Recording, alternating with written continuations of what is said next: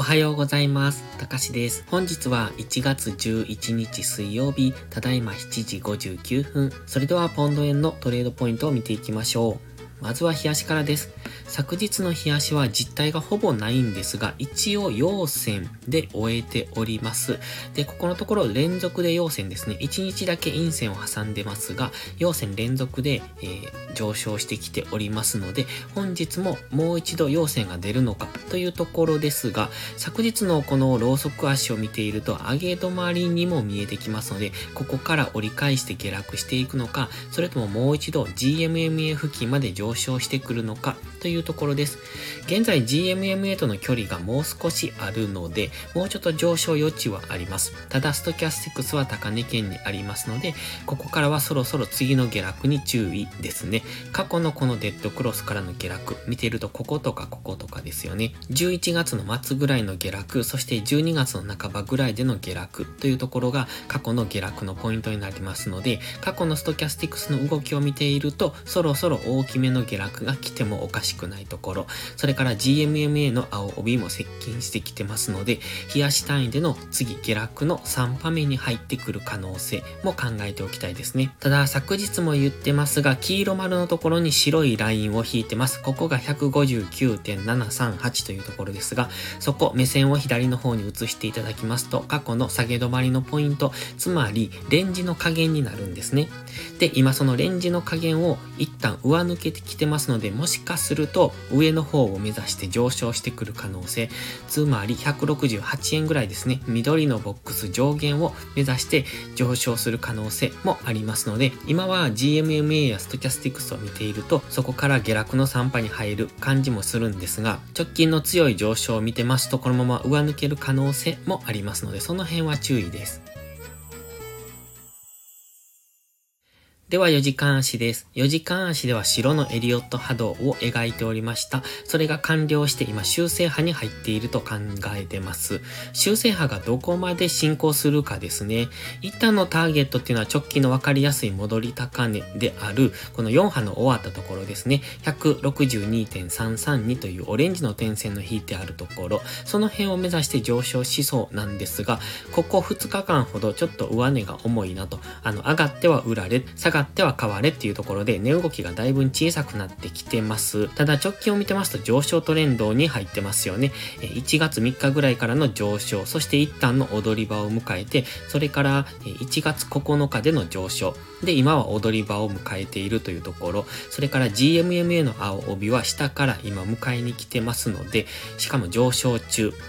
ここでサポートされるようですともう一段の上昇で162.3ぐらいまで上げてきそう。小さく見ると今は上昇トレンド中ですが、4時間足で見るとまだ下落トレンド中。この下落トレンドが崩せるのが162.332を明確に上抜けてからになりますので、オレンジの点線を上抜けるまでは一応4時間足単位での下落トレンドを意識してトレードしていくのが良さそう。ただ、買い足では上昇トレンド中ですし、4時間足の GM MMA に今サポートされて上昇しているようにも見えますので、今はその辺が難しいところですね。では、1時間足です。昨日の夕方のショートムービーでもお話ししてましたが、黄色のトレンドラインを引いてます。これはざっくりと引いたものですが、速攻を下抜けるまでは基本的には押し目買い。ただ、上値も重くなってきているので難しい相場にはなってきてます。現在は緑のエリオット波動をイメージしてまして、その5波の進行中、もしくは、おとといで5波が終わった可能性もありますので、もしそうだとすると現在は修正波の途中というところです。ただ、1時間足の上昇トレンドはまだ崩してませんので、この上昇トレンドを崩すまでは、押し目買いでやっていけばいいと思いますし、この上昇トレンドを崩してから今度は売り目線に変えていけばいいのかなと思います。基本的には今1時間足は上昇トレンド中ですので、4時間足の戻り高値、オレンジの点線の162.4付近を目指してくるとは考えてますが、その辺に来たところでは大きめの下落に次は入る可能性がありますので、一旦はもう少し上昇を見たいところですが、かなり直近ではじりじりと分かりにくい、上がったり下がったりというところで分かりにくい相場が続いてます。本日もこのような動きになるのかなと考えますので、その場合は1時間足の GMMA が収束して横ばい、そこからの下抜けっていうことも考えられますので、そろそろ天井を疑っていきたいところではありますね。今は分かりにくい動きをしてますので、もう少し様子見でもいいのかなと個人的には考えますので、無理なトレードはしないようようにしていきましょう。本日は以上です。この動画が分かりやすいと思ったら応援をお願いします。皆さんの応援がより多くの初心者の方へこの動画をお届けすることにつながります。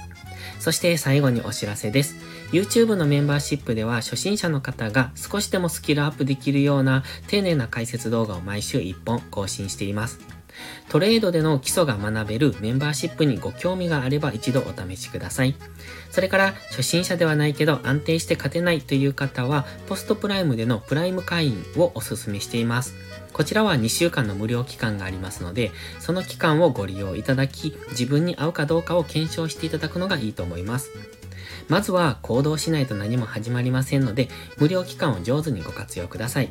詳細は概要欄にあります。また iPhone や iPad の YouTube アプリにはメンバーシップボタンが表示されない場合がありますので Safari などのブラウザから YouTube にログインしてそこからのお申し込みをお願いします。